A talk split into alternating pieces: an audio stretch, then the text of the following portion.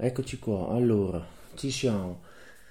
Nuovo episodio del podcast, questa volta sono io da solo, parlerò di un argomento eh, un po' inusuale per questo canale, parleremo oggi di strongman e di infortuni e faremo qualche considerazione in generale sia sugli infortuni che sugli sport di forza con i piedi vari. Prima di cominciare, allora, ricordo come sempre che eh, gli argomenti di cui parlo li trovate anche sul mio blog calabrettosimone.it, in alto a destra c'è un menu, selezionate blog e ci sono decine di articoli gratuiti completamente liberi senza pubblicità, eh, tra cui eh, quello di cui parlo adesso. Quindi oggi parlerò di appunto strongman, infortuni eccetera e eh, quello che dico in questo episodio del podcast è tratto da degli articoli che ho pubblicato, in particolare due, diviso in parte 1 e parte 2, che si chiamano Perché gli strongman eh, non si, non si rompono la schiena o comunque se ci si fa male con, con l'elemento strongman. Questo è, è, l'argomento. Sempre sul mio sito trovate anche una, una, sezione che si chiama servizi dove spiego e mostro tutto quanto le, i servizi che offro, quindi coaching online, programmi di allenamento, mh, schede, programmi, consulenze, tutto quello che volete, tutto quello che cercate, lì c'è scritto tutti quanti i dettagli, prezzi, modalità, come funziona, come non funziona. In particolare ricordo che è a disposizione un corso sulla programmazione della forza che si fa a uno a uno, quindi è sostanzialmente una serie di lezioni private, di 5 lezioni private su appuntamento online, quindi si fa una videochiamata eh, uno a uno io e la persona che sceglie di, di fare il corso ci si mette d'accordo si, si, l'orario, il giorno, l'appuntamento per eh, la lezione ci sono una serie di tematiche io dopo mando le slide, il materiale e si, si parla. Questo ha un prezzo che secondo me è estremamente conveniente è un formato estremamente conveniente dateci un'occhiata, trovate anche questo sul, sul sito trovate tutti quanti i dettagli.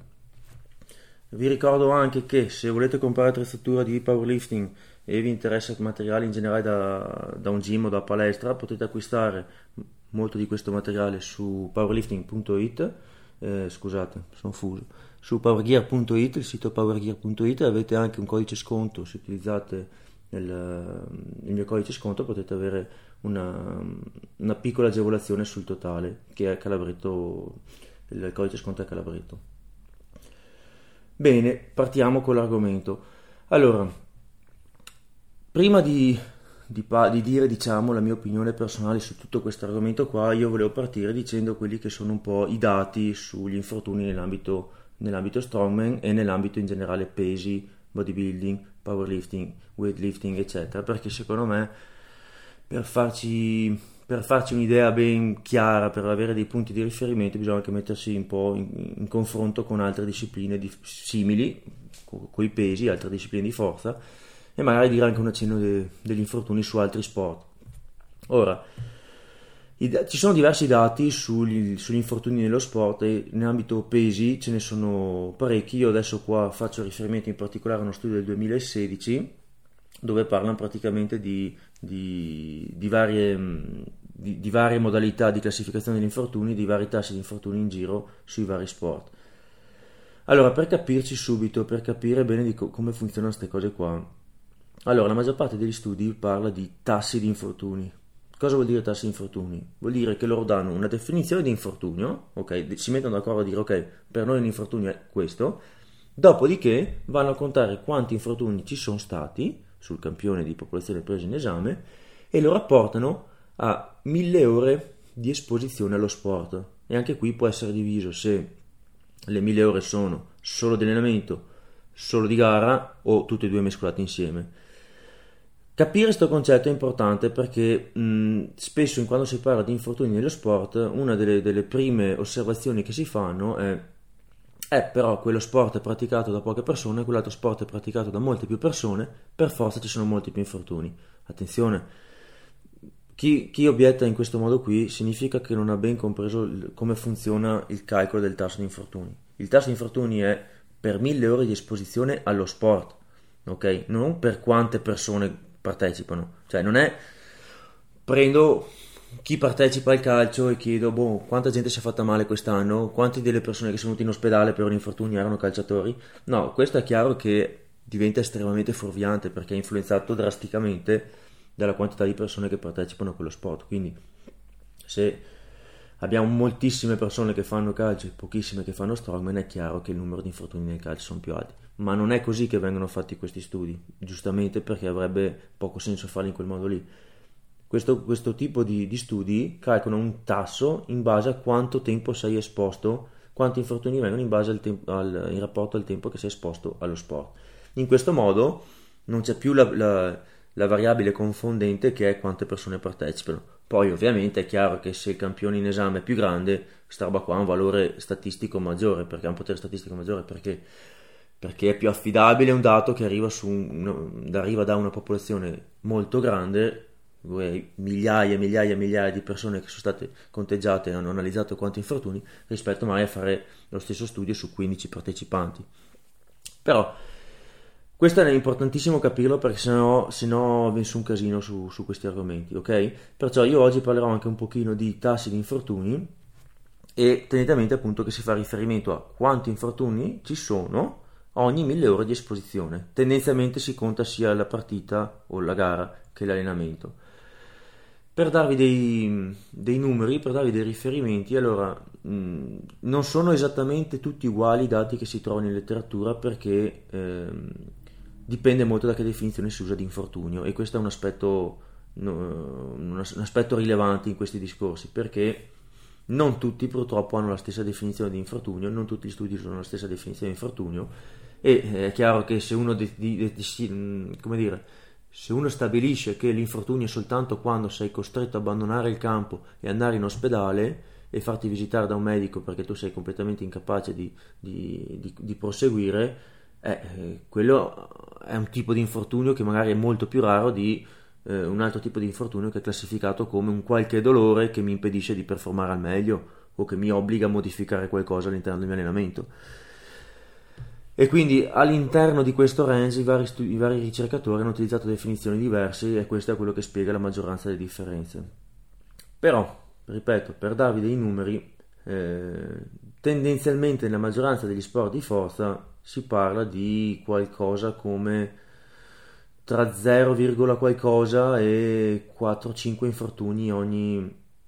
ogni 1000 ore, ok? E anche qui approssimando, facendo dei calcoli, viene fuori che si fa da 1 a 2 infortuni all'anno, facendo i conti di quante ore di allenamento si ha a settimana, si calcola quanto, si,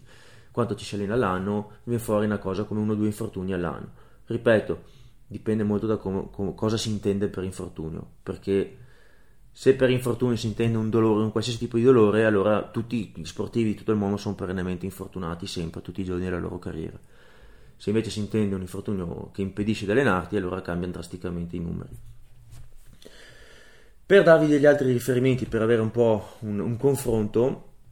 sappiate che la maggior parte degli sport di squadra o comunque gli sport di situazione, eh, ma neanche solo di situazione, anche altri, anche altri, sport, hanno un range che va dai 10 ai 30 infortuni ogni 1000 ore. Alcuni sport hanno dei picchi anche sopra i 40 infortuni per 1000 ore per esempio il football americano o il rugby. Dopo anche qua dipende, però se non ricordo male il calcio sta su qualcosa so, appena sotto i 20 infortuni per 1000 ore, eh, il basket mi pare che fosse là vicino un po' sotto, il pallavolo idem, la corsa eh, in piano, cioè la corsa semplice, anche, in, um, anche non competitiva mi pare che fosse sui 12 o 10-12 infortuni ogni 1000 ore e, mentre ovviamente gli sport, quelli di contatto, di velocità, eccetera, come appunto il rugby, il football americano, sono quelli con, con gli infortuni più grandi, più, più frequenti e non dovrebbe sorprendere. Quindi stiamo confrontando sport di forza con i pesi, e qua prendo dentro un po' tutto, eh, quindi bodybuilding, powerlifting, weightlifting, strongman, anche crossfit, eh, che hanno un range che va dal 0 al 5 infortuni ogni 1000 ore, eh, mentre altri sport di, di, squadra stanno tra i 10 e i 30, con alcuni sport anche vicino ai 40. Quindi tendenzialmente gli infortuni ci sono negli sport di forza, ovviamente, non, ci mancherebbe altro, però stiamo parlando di drasticamente meno rispetto al, alla maggioranza degli altri sport comuni praticati, soprattutto quelli di situazione. Questa è una, è una prima osservazione interessante da fare perché non è così intuitiva questa cosa qua, nel senso che vista da fuori, per uno che non pratica sport di pesi, eh, vede un soggetto che solleva un sacco di peso e dice cazzo si farà un sacco male, chissà che pericoloso che è. In realtà gli sport di forza con i pesi hanno tutta una serie di vantaggi che fanno sì che eh, gli, infortuni siano sostanzialmente molto bassi, mo, molto meno frequenti rispetto ad altri sport, perché c'è l'enorme vantaggio di avere tempo, di avere calma, di sistemarti bene, di fare le cose con calma e soprattutto di non avere nessuno che ti rompe i coglioni. Cosa vuol dire? Vuol dire che io mi posso mettere lì con calma, scelgo io il peso, faccio l'esercizio con cui ho pratica, con calma, so la tecnica perché l'ho fatto per anni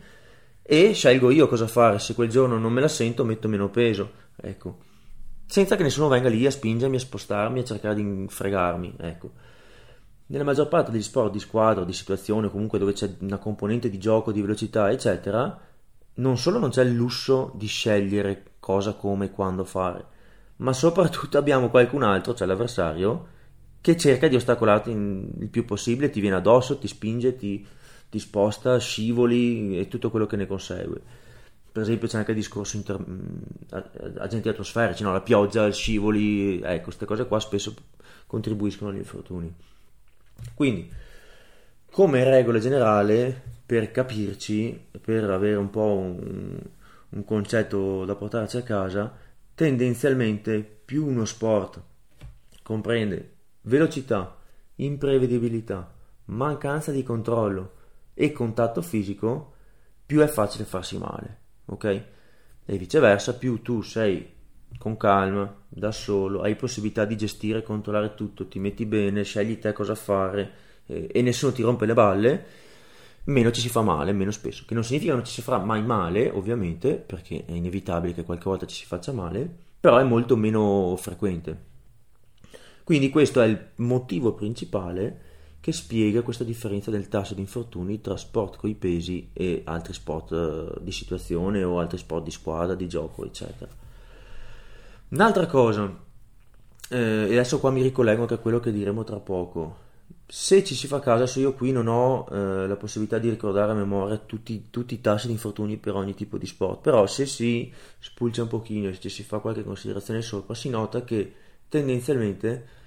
più uno sport è ripetitivo sugli stessi tipi di movimenti e di articolazioni, più è facile che ci siano infortuni, mentre più uno sport è diviso, è, è separato in più componenti, in più cose che tassano il corpo in vari aspetti diversi, meno eh, ci si fa male. Mi spiego meglio. Se io corro e basta, a piedi, faccio solo corsa, ho molti più infortuni rispetto a fare per esempio triathlon. Perché? perché invece di dedicare il 100% delle mie energie alla sola corsa, quindi tasso sempre le stesse articolazioni, sempre allo stesso modo, e tutte le energie vanno lì e tutta l'usura va lì, io faccio triathlon, divido e ho una parte dello sforzo e dell'energia del, dell'usura che va sulle spalle, una parte sulle ginocchia, una parte sulla schiena, una parte sulle caviglie. E quindi è meno facile avere problemi da, da sovraccarico cronico in questo senso qui. Poi ovviamente dipende eh, perché vanno messi insieme anche altri fattori, per esempio il CrossFit ha molta più eh, separazione, con molti più esercizi, con molti più movimenti diversi, con molte più cose combinate rispetto per esempio al powerlifting. Però tendenzialmente il, il CrossFit ha molti più, più, infortuni, un bel po' di più. Però eh, eh, ci sono anche altre componenti da mettere dentro, perché sì, il CrossFit è vero che ha il vantaggio di non essere vincolato sempre i soliti tre movimenti tutto il tempo, però c'è la componente velocità, c'è la componente stanchezza, c'è la componente eh, fretta, c'è la componente che alcuni esercizi probabilmente eh, sono esplosivi, sono dinamici, hanno una componente di, eh, di rischio maggiore, se così si vuole dire.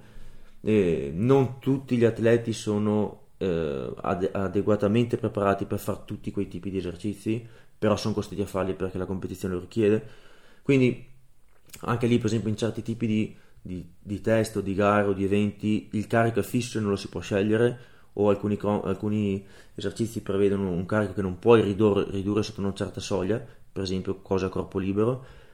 Queste componenti chiaramente eh, non vanno a favore, nel senso che sì, è il bello dello sport, però è anche il, un aspetto che mai aumenta il rischio di infortuni.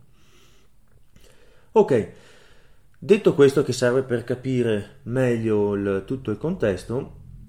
Parlando più specificatamente di strongman, lo strongman è tra i vari sport di, di pesi, di forza, quello che ha il, il, tasso di infortuni più alto. Parliamo sempre di quantità di infortuni abbastanza basse, eh? cioè parliamo sempre nel range del 4, 5, 6 eh, infortuni ogni 1000 ore, che sono pochi se li confrontiamo con i 20 del calcio, con i 40 del football americano, cioè è poca roba. Però si nota che rispetto per esempio al bodybuilding o al powerlifting eh, gli infortuni sono decisamente più alti, sono un bel po' più alti. Purtroppo per lo strongman ehm, non c'è tantissimo materiale sugli infortuni, cioè sugli altri sport ce ne sono di più di studi, mentre su, sullo strongman ce ne sono molti meno. Io infatti qui ho preso anche uno studio del 2013 che si chiama eh, Retrospective Injury Epidemiology of Strongman Athletes, che è del 2013 mi pare, da cui sono presi molti dei dettagli che dirò oggi, mentre su altri, su altri studi che comunque prendono dentro anche Strongman c'è poca roba, mentre per, per altre discipline decisamente di più. Quindi questo 5.5 che è dato da questo studio del 2013 che dico eh, è da prendere un po' come uno delle varie possibilità. Però è già, è già evidente, no? Perché se tutti i vari studi sul powerlifting, per esempio, dicono che praticamente sempre il, il powerlifting è nel range 0, qualcosa o 1, 1, qualcosa tassi di eh, cioè infortuni per 1000 ore, mentre lo strongman è 5.5, fa sospettare che effettivamente ci siano un po' più, un po' più di infortuni. Allora, per dare altri riferimenti, il bodybuilding è tra il 0, qualcosa e l'1 raramente sopra l'1 eh, infortuni per mille ore. E questa è una cosa molto, molto carina, molto curiosa. E la mia opinione è che questa differenza sia dovuta al fatto che nel bodybuilding hai la possibilità di scegliere quello che ti fa più comodo in quel momento tra un parco esercizi enorme, ok? Non sei vincolato a nessun esercizio. Poi i pesi che usi rispetto allo strongman sono drasticamente più bassi usi ripetizioni più alte, cadenze controllate, con calma, ti metti lì, se quel giorno ti fa male il gomito, vabbè, scegli un altro esercizio. Insomma, è tutta una serie di vantaggi e di, di, possibilità che secondo me spiegano il perché gli infortuni sono drasticamente più bassi nel bodybuilding. E tra tutti gli sport di forza il bodybuilding è quello che appunto ha meno infortuni. Questa anche qua, detta così adesso si spiega, si capisce, ma è una cosa che a primo impatto non verrebbe da dire. Poi, lo strongman ha un'altra serie di problema- problematiche, non è la parola corretta però passatemi, ha una serie di problematiche che un pochino agevolano maggiormente gli infortuni. Eh, queste problematiche quali sono? Sono il fatto che purtroppo eh, alcune, alcuni eventi, alcune gare dello strongman hanno anche la componente velocità, oltre ad essere tanto peso, oltre ad essere roba difficile, roba complicata, c'è anche la componente velocità, ci sono spesso delle prove dove eh, si ha fretta di finire entro un lasso di tempo quello che si deve sollevare, spostare o muovere. Mentre nel, nel resto degli sport di forza tu hai tutta la calma per metterti lì bene, no? E questo probabilmente spiega perché a volte ci possa essere de, de, de, delle cose diciamo imprevedibili, uno scivola, si fa male, non ha messo bene le mani, oppure per la fretta di finire fa una cosa come non avrebbe dovuto fare, eh, oppure per la fretta di arrivare prima dell'altro eh, fa, mh, osa un po' di più ehm, e questo sostanzialmente è, una, è, sicuramente una componente. E poi c'è il fattore mh, instabilità e oggetti, attrezzi che sono meno eh, maneggevoli, meno prevedibili, meno controllabili. E quindi per esempio abbiamo tante prove overhead dove si sollevano delle cose che sono instabili, che si muovono, che oscillano, che è facile perdere l'equilibrio, che le, tante volte le persone cadono proprio per terra perché si sbilanciano perché la prova in sé è difficile da, da tenere bilanciata, oppure si trasportano cose, si spostano cose che sono veramente scomode da prendere, sono oggetti eh, grandi, ingombranti che mh, ti, ti, trovi in posizioni scomodissime che non sai come afferrarli con le mani quindi anche qui probabilmente su questo c'è una grande componente di rischio per alcuni tipi di infortuni come eh, lo strappo del bicipite. È chiaro che se tu hai invece delle prove dove hai delle belle maniglie comode o ti metti lì su un bilanciere fermo per terra con tutta la tua calma, eh, è più facile che ci sia controllo e che non ci siano imprevisti. Ora, entrando un po' più nel dettaglio, eh, che tipi di infortuni ci sono e come avvengono questi infortuni nello strongman? Allora, per capirci subito, sempre questi sono dati sempre dello studio del 2013 che accennavo prima, eh, ci dicono che una buona metà, se non un po' di più, del, degli infortuni sono considerati di entità lieve o moderata e il 54% degli atleti, degli strongman, ha detto che non ha avuto bisogno di richiedere aiuto medico. Questa è una cosa importante da dire perché ci fa capire che se io mi infortunio, ma in oltre la metà dei casi lo considero lieve o comunque non ho bisogno di andare a fare una visita da un medico, significa che non è nulla di grave, significa che non è un infortunio così terribile. A differenza purtroppo di molti altri sport di, di contatto, di situazioni, eccetera, ad esempio anche il calcio, il rugby, il basket, dove in percentuale, in proporzione, molto più spesso c'è bisogno di andare a fare un qualche accertamento, un qualche tipo di esame, un qualche visita medica, sentire eh, l'ortopedico, eccetera, perché sono infortuni decisamente più gravi dove c'è il sospetto di essersi rotti qualcosa. Per capirci meglio, magari nello strongman uno ha male, un dolore alla spalla, un, gli, tira, gli fa male la schiena, è un po' bloccato, un po' rigido, gli fa, tira qualcosa, metti anche uno strappo, mm, siamo comunque all'interno di tipologie di infortuni che potrebbero essere classificati come moderati, non gravi, mentre può succedere molto più frequentemente in uno sport come il calcio, come il basket, come il rugby, come... dove qualcuno si rompe proprio qualcosa, cioè si rompe, rompi, c'è una frattura, c'è una rottura di un legamento e, e, e lì resti, ti tocca andare fuori in barella o ti tocca andare all'ospedale. Quindi questo è un aspetto eh, buono e positivo dello strongman per quanto riguarda le zone più colpite dagli infortuni sono sostanzialmente eh, lower back, bassa schiena, quindi eh, la spalla, il bicipite, e questo è curioso perché negli altri sport di forza il bicipite non c'è quasi mai, e il ginocchio. Queste cose qua insieme sono circa il 65% del totale delle zone infortunate. E strappi e stiramenti sono circa il 60% degli infortuni. E anche qua ci dice già che la maggioranza degli infortuni non sono così gravi perché per quanto possa essere grave uno strappo, non è come essersi eh, lesionato completamente un legamento. Poi, ehm, un'altra cosa curiosa è che quasi metà degli, degli, degli atleti hanno detto che gli infortuni sono, sono, capitati, sono avvenuti facendo i movimenti dello strongman, facendo gli esercizi specifici dello strongman. E il, quello che era più ehm, peculiare era l'infortunio del bicipite, la, la rottura del bicipite, eh, che, pot- che può essere o una lesione muscolare o proprio uno strappo un distacco del tendine del, del bicipite che è praticamente caratteristico degli esercizi dello strongman, non capitava mai in altre situazioni. Ehm, questa non è una cosa che secondo me stupisce, nel senso che comunque lo strongman è noto per essere eh, uno sport che mette a rischio il bicipite, ma non perché sia lo strongman in sé, ma perché alcune, tip- alcune tipologie di esercizi che si fanno, come il sollevare oggetti strani con, che non fai fatica a prenderli, che sono ingombranti, che ti mettono in,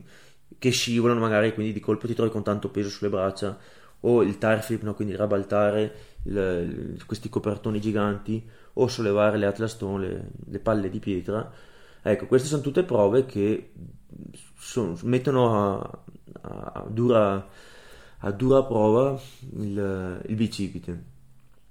Estremamente più difficile farsi male strapparsi un bicipite con altri esercizi che non siano questa roba qua. Cioè è molto più difficile farsi male al bicipite con il classico bodybuilding, ripeto, preciso. Se uno fa le cose con minimo di cervello, perché dopo se girate su YouTube trovate gente che si fa male nei modi più idioti del mondo. Però se una persona è un minimo eh, ragionevole su quello che fa e ha un po' di buonsenso, insomma, è molto difficile farsi male in queste parti, in queste zone, mentre è più, molto molto più frequente nello strongman.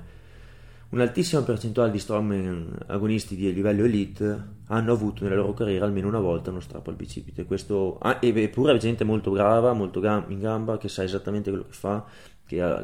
è perf- no, perfetta, ma è eh, molto molto brava tecnicamente. Quindi anche le persone bravissime, le migliori al mondo, hanno quasi tutte avuto comunque questo tipo di infortunio perché probabilmente alcune di queste prove, come dicevamo, sono eh, intrinsecamente un po' rischiose per il bicipite. Ehm, facendo un po' due, due, stime, due calcoli da queste cose qua, viene fuori sostanzialmente che gli strongman sono circa quasi due volte più probabile, più, è quasi due volte più probabile che si facciano male eh, facendo movimenti specifici dello strongman rispetto ad altri esercizi tradizionali. Per altri esercizi tradizionali intendiamo tutto quello che non sono le prove dello strongman, quindi non so, anche eh, chiamiamoli complementari con manubri, macchine, altri esercizi sostanzialmente tipici de, delle altre discipline di, di forza coi pesi, quindi tutte le altre cose che non sono le prove dello strongman. Eh, e anche qua vedendo no, appunto dove le persone si sono fatte male facendo cosa, ci fa pensare che alcune di queste prove siano ehm, più pericol- chiamiamole pericolose e questo potrebbe spiegare la differenza degli infortuni nelle varie discipline di forza. Anche qui un'altra cosa curiosa è il fatto che quasi tutti gli infortuni, cioè oltre il 90%, venivano con i pesi sopra il 70% del massimale e, ehm, e quasi il 20% degli infortuni era con pesi sopra il 90% del massimale. E quindi sostanzialmente ci viene da pensare che, che la probabilità di farsi male aumenti al salire del carico. E anche qui ci dice che ci, ci, spiega e ci porta altre prove a favore del, del, di quello che dicevamo prima sul bodybuilding, nel senso che sul bodybuilding è più difficile farsi male perché si usano tendenzialmente percentuali del massimale più basso per più ripetizioni e quindi eh, è più difficile secondo questi dati qui farsi male. Eh, un aspetto invece che ho trovato estremamente interessante di, di, questo studio del 2013 è la parte dove veniva chiesto agli, agli atleti, agli strongman, come mai secondo loro eh, si sono fatti male, cioè quali pensano che sia la, la motivazione. Al primo posto, di gran lunga la motivazione più, eh, più ritenuta responsabile è stata poor technique, cioè eh, esecuzione tecnica incorretta. E qui permettetemi mi tolgo un sassolino dalla scarpa. Io capisco che vada molto di moda mh, criticare, smantellare tutto quello che, che, si è sempre detto e fatto in questi ambiti qui. Però, però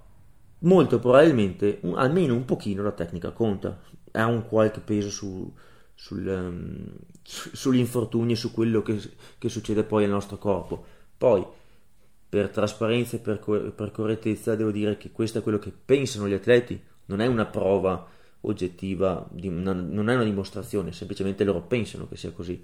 Mm, potrebbe anche essere che si sbagliano, cioè ci sono persone che pensano che se non hanno il calzino porta fortuna non vinceranno la partita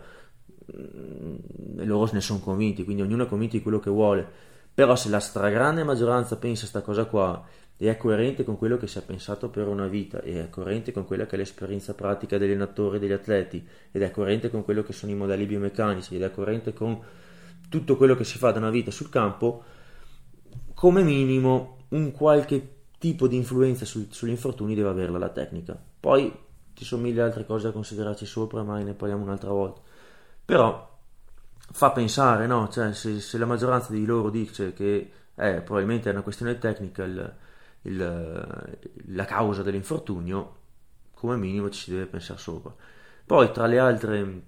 cause principali c'era eh, overtraining overuse, quindi mh, sovraccarico cronico, stanchezza, eh, l'HF warm up, staying warm, quindi mh, raffreddamento o comunque non essersi riscaldati adeguatamente, ehm, oppure fatica, eh, carico eccessivo, ehm, oppure anche la presenza di, eh, qua lo chiamavano pre-existing condition wear and tear, sostanzialmente c'era già un qualcosa mh, mm, che non andava bene in termini di, di, come stavano prima della prova, quindi magari avevano già una condizione di, eh, di usura o di affaticamento, un infortunio che non era guarito del tutto e eh, questo li ha predisposti più facilmente a farsi male. E dopo tutta una serie di altre piccole eh, piccole componenti che comunque in proporzione contavano molto meno. Ripeto, il fattore che dagli atleti è stato attribuito come il principale causa è eh, poor technique, questo, questo è il, il, principale. Quindi questi sono per quanto riguardano i dati di quello che succede, quindi il, da, da, questo studio, da questi vari studi che abbiamo detto, è il, eh, il panorama. Okay? Adesso mi piacerebbe parlare un attimino invece del, ehm, perché eh, gli strongman facendo quello che fanno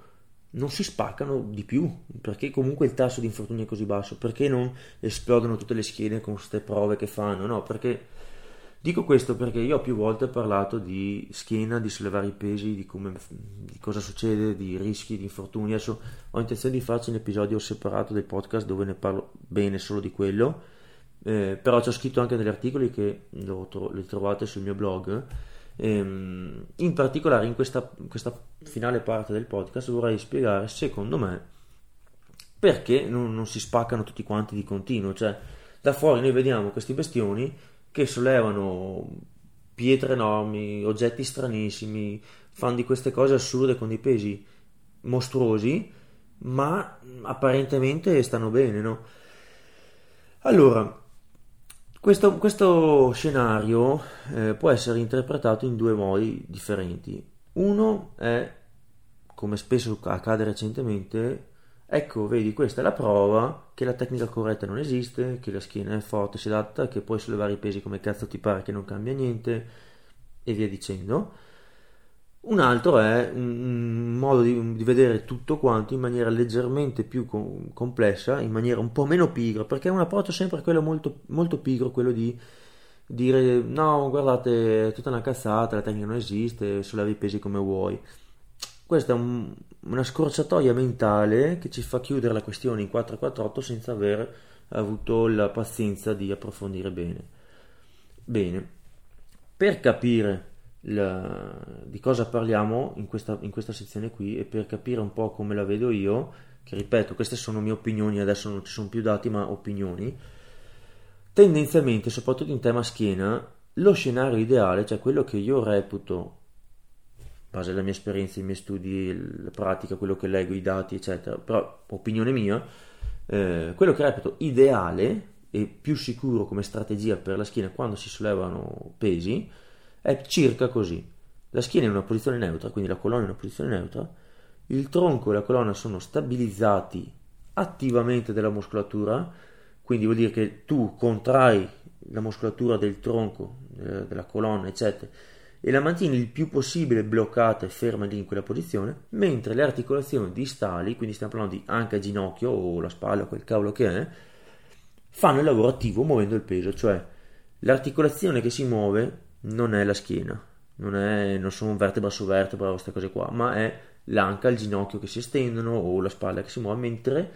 il, il tronco e la colonna cercano di essere più fermi e bloccati, stabili, possibilmente in posizione neutra, attivamente c'è la muscolatura che la tiene ferma lì.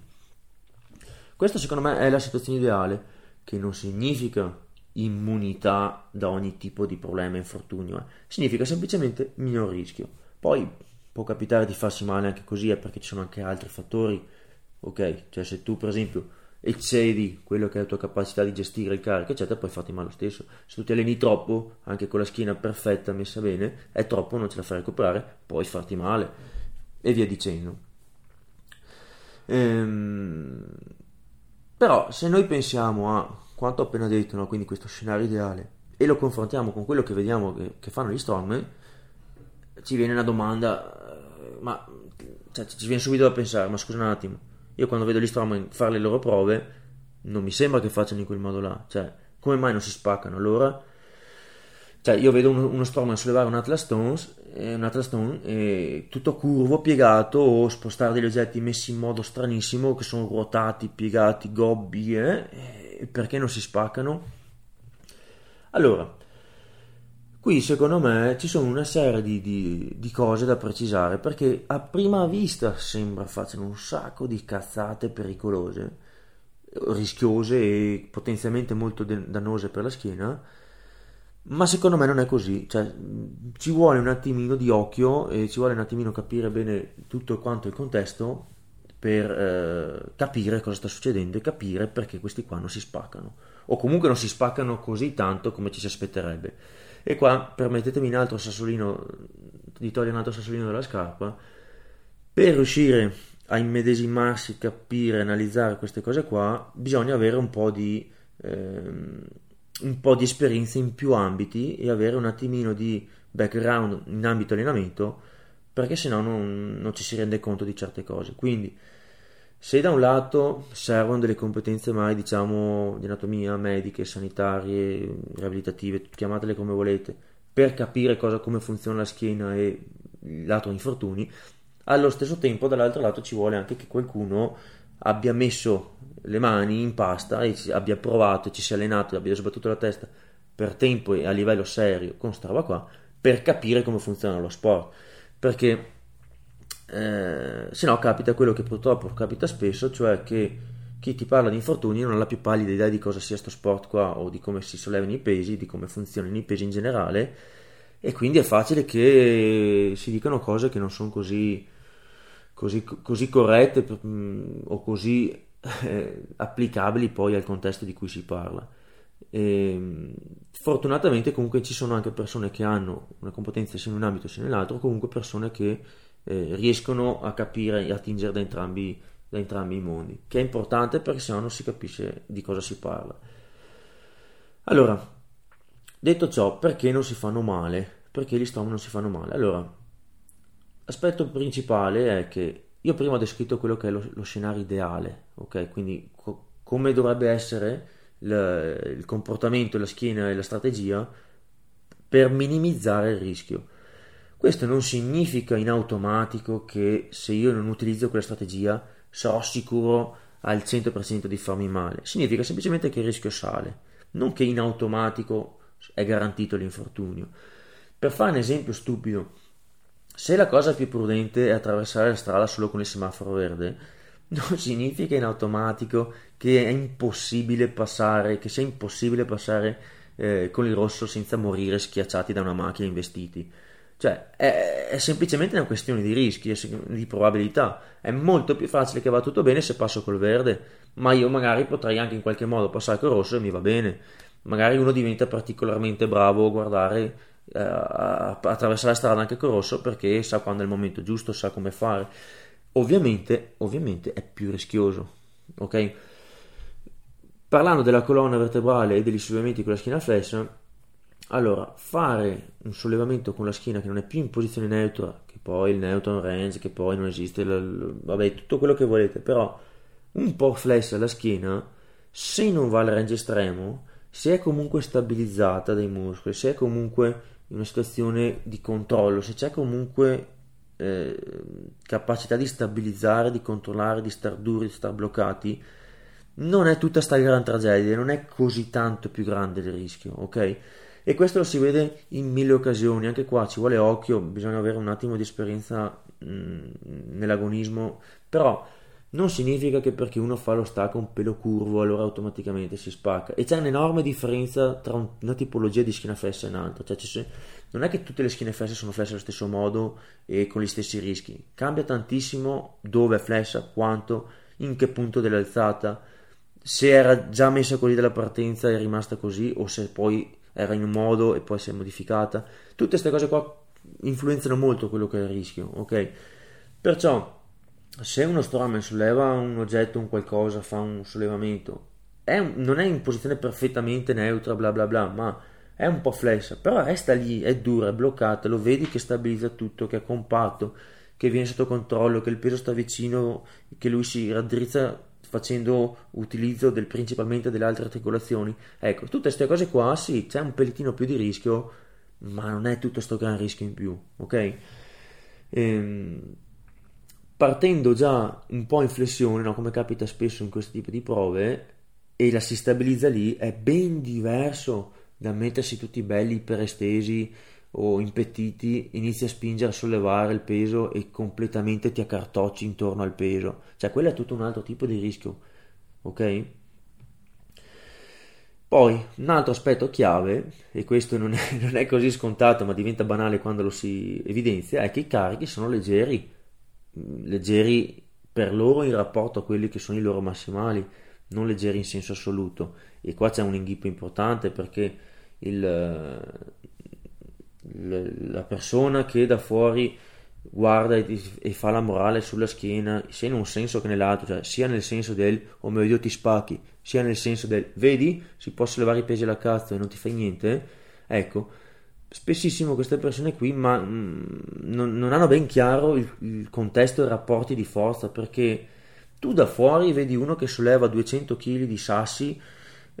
cioè una, una, pietra tonda da 200 kg tutto gobbo, e, e, ti sembra una montagna di peso, una cosa assurda, e ti sembra che la schiena si, si spaccherà perché cazzo 200 kg così, cioè non è una roba da niente, non è un vaso di fiori. Ma devi pensare che questa gente qui che vedi sollevare un Atlas tonda a 200 kg hanno praticamente tutti i massimali di stacco oltre, ma ben oltre i 400 kg, ok? Cioè fanno, ci fanno le rep con i 400 kg di stacco. Perciò 200 kg per loro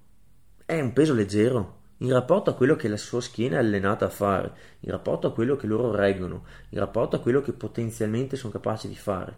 Un peso di 200 kg è sostanzialmente basso, ok? Boh tanti oggetti, tante cose, tante prove strane che vedi fare sono in realtà prove che sono leggere, cioè il carico assoluto è tanto. Visto da fuori dici cazzo, stanno sollevando sopra la testa 180 kg o stanno prendendo un sasso di 130 kg tutto con una forma strana e se lo mettono sopra la spalla. Dici cazzo, pesa tantissimo. Sì, ma non pesa un cazzo in confronto a quello che possono fare loro e quello che la loro schiena soprattutto è abituata a reggere. Poi non significa che sia facile per loro, eh? non significa che, sia, eh, che lo facciano senza nessuna fatica, perché la fatica è data da altri fattori, non è data più dal carico assoluto, è data dagli altri fattori attorno, cioè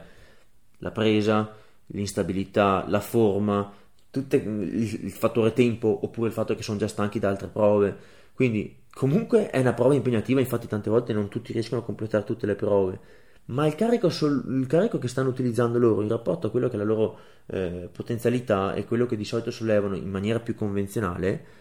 è poco.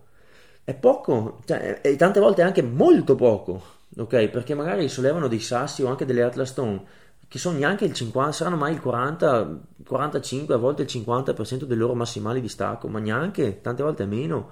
Perciò, fatte le dovute proporzioni,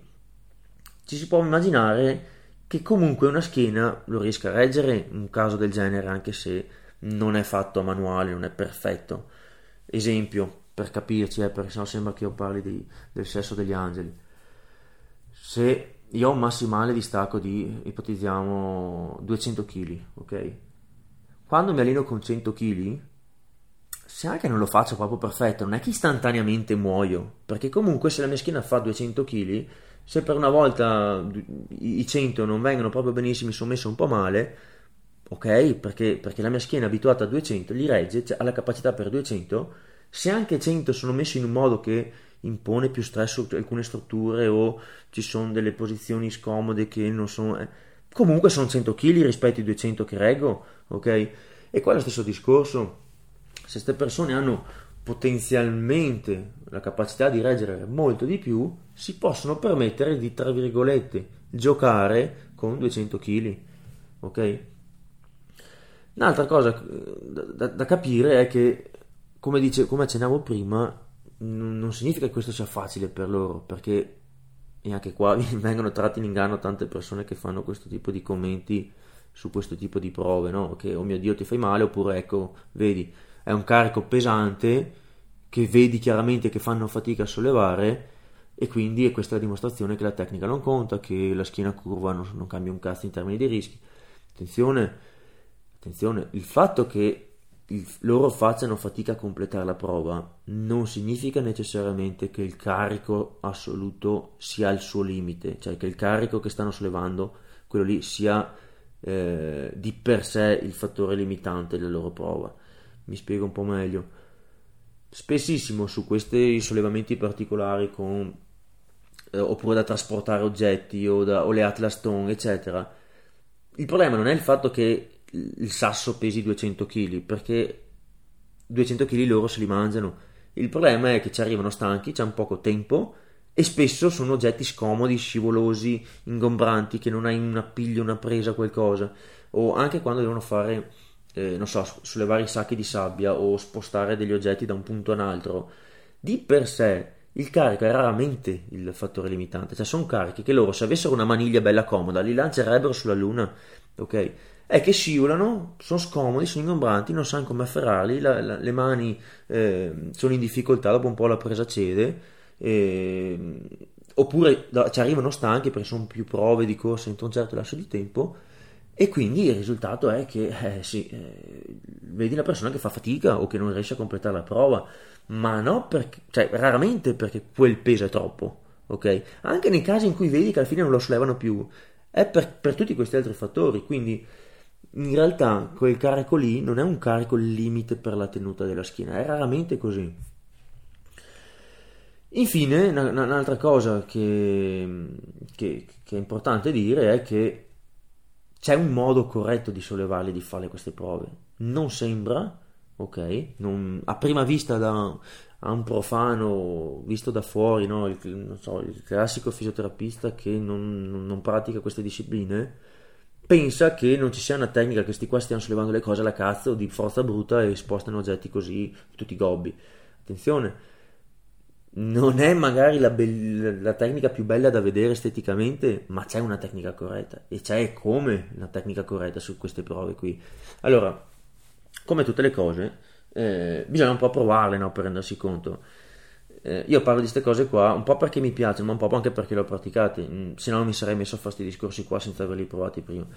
Nella mia home gym io fortunatamente ho anche delle attrezzature da Storm, ho un log, ho i farmers, ho, ho, mi sono comprato tempo fa degli stampi per fare le Atlas Stones, avevo degli Atlas Stones qua a casa che ci ho giocato un po' di tempo e, ehm, e ho provato, ho sperimentato su di me anche a livelli in cui dico ok questo è pesante non riesco più a sollevarlo. E, ehm, ci si rende conto praticando un po' queste cose qua e non sono un esperto della tecnica dello Storm neanche per sogno, cioè lungi da me atteggiarmi ad esperto, però ci ho sbattuto a sufficienza la tecnica, eh, la, la, testa, scusate, per capire che c'è una tecnica corretta e una meno corretta per fare queste robe qua, sia in termini di prestazione, sia in termini di sicurezza. E lo capisci facendolo. Lo capisci facendolo. Prendi per esempio il, il log, il log lift. Anche qua, adesso per carità, ci si potrebbero fare mille precisazioni, però cioè, è come una tecnica corretta, è incredibilmente meno tassante sulla schiena di quello che sembra, ma tanto, cioè, eh, non, vista da fuori sembra una cosa estremamente pericolosa e rischiosa, ma con tutta una serie di accorgimenti tecnici, che poi è quello che, che fanno le persone che sanno fare queste robe, non diventa più così, così incredibilmente rischiosa come sembra, ma neanche lontanamente. Eh, e tra l'altro si usano dei range di pesi che sono molto più bassi di quello che la tua schiena di solito regge, per esempio in uno stacco, in uno squat o cose di questo tipo, perché sono range di pesi quasi da rematore, ok, non da stacco, perciò in proporzione bassi. Poi, per esempio, ti appoggi prima il log sulle ginocchia, ti ci avvicini, ti, ti, ti ci raddrizzi, quindi sei già più verticale, solo dopo ti raddrizzi e ti alzi in piedi facendolo rotolare sul corpo. Cioè, eh, non sembra, ma è molto meno eh, fastidioso sulla schiena di quello che potrebbe essere visto da fuori. Idem le Atlas, le Atlas sono le palle di cemento, quelle belle tonde lisce, quelle lì, a parte che i carichi sono drasticamente bassi rispetto a quello che è anche frustrante rispetto a quello che si solleva magari in, in altre alzate col bilanciere, quindi stai praticamente giocando con dei carichi che di, che, che, che di stacco per te non sarebbero neanche riscaldamento perché a primo impatto uno che comunque non ha sta gran tecnica già 90-100 kg di, di Atlas Stone liscia sono, sono, una bella sfida per persone che magari hanno ben oltre i 200 di stacco da terra, no? quindi stiamo parlando di in percentuali di carichi molto bassi. E anche qui ovviamente c'è una tecnica corretta. Per farvi un'idea di, di, delle sensazioni che si hanno per uno che mai non l'ha mai provata, eh, una volta che ti, che ti destreggi un pochino con l'Atlas Stone, assomiglia molto a prima una specie di forma di rematore dove la presa sostanzialmente è il problema più fastidioso perché scivola, perché è scomodo, ok? Ma di fatto è un peso leggero. Lo si appoggia sulle ginocchia, ci si raddrizza e dopo assomiglia a una specie di squat frontale come sensazioni. Sulla schiena è incredibilmente meno tassante e fastidioso di quello che sembra. Lo è molto sulla presa, lo è molto anche a livello proprio di gamba se, la, se l'atlaston diventa pesante, diventa uno squat frontale impegnativo, di stabilizzazione in generale, eccetera. Cioè, in, anche sulle braccia, perché per stringere la palla e tenerla vicina che non, che non scappi via è impegnativo, ma sulla schiena non è così, così impegnativo come sembra, ma, ma, molto molto molto meno di quello che sembra. Però ovviamente anche qua, ripeto, c'è una tecnica corretta, non sembra magari visto da fuori per chi non, non ha mai provato, per chi non segue queste discipline, ma c'è una tecnica corretta e come e questa tecnica corretta, oltre a garantire una miglior performance, riduce drasticamente anche gli infortuni. Ok? Poi a volte può sembrare, guardando magari qualche competizione, qualche video di qualcuno, può sembrare che queste persone diano semplicemente un, uno stratone a un peso a caso, così. E magari ci sarà anche qualcuno che effettivamente, preso dal, dall'agonismo della gara, dà qualche stratone a caso, può essere, eh. ma la maggioranza delle volte non è così. Solo che ci vuole un pochino di, di occhio per vedere queste cose qua. Ultima cosa per chiudere il discorso sul perché secondo me non si fanno male così tanto come ci si aspetterebbe, è che la schiena e il corpo in generale si adatta, ok? Si allena e si adatta. Questo è un punto fondamentale perché questi atleti che vediamo sollevare queste, fare queste prove, sollevare questi pesi in maniera incredibile, eh, non è che si sono inventati ieri di farlo, sono persone che sono anni, anni, anni, anni che si allenano, si adattano, si provano, si, il corpo si robustisce e facendo appunto queste prove non convenzionali in questi angoli un po' scomodi, il corpo si adatta anche a quello. Anche qui ci sarebbe un capitolo enorme di, da, da, aprire su, su, sulla schiena che si adatta, però c'è sicuramente del vero sul fatto che anche in posizioni non convenzionali la schiena può, può rinforzarsi e diventare più forte a tenere quelle posizioni. Dopo anni che, le, che questi atleti fanno Atlas Stones, eh, sollevamenti di oggetti strani in posizioni scomode, eccetera, le loro, le, le loro, schiene si sono adattate, si sono rinforzati i legamenti, si sono rinforzati la muscolatura a reggere in, in, isometria in quegli angoli, in quei gradi di allungamento, eh, anche sotto rotazione, anche correndo con l'oscillazione, cioè tutte queste cose qui fanno sì che alla fine, nel tempo, questi soggetti subiscono molti meno infortuni di quello che ci si aspetterebbe. Bene. Bene, allora io bene o male ho concluso tutto questo bel discorso. E ehm, spero di aver dato una panoramica abbastanza esaustiva, spero di non, non, essere andato troppo per le lunghe. Il discorso sarebbe molto più articolato, soprattutto per quanto riguarda la schiena e gli infortuni in generale della schiena, però preferisco tenere questo discorso su, sulla schiena separato che, eh, perché mi piacerebbe parlarne su un altro podcast, magari forse anche con un ospite, adesso vediamo. Ehm, fatemi sapere un po' cosa ne pensate. Questo podcast e gli articoli da cui ho tratto il podcast sono stati anche abbastanza impegnativi da fare, quindi spero vengano apprezzati, spero vengano riconosciuti. Ricordo prima di concludere che,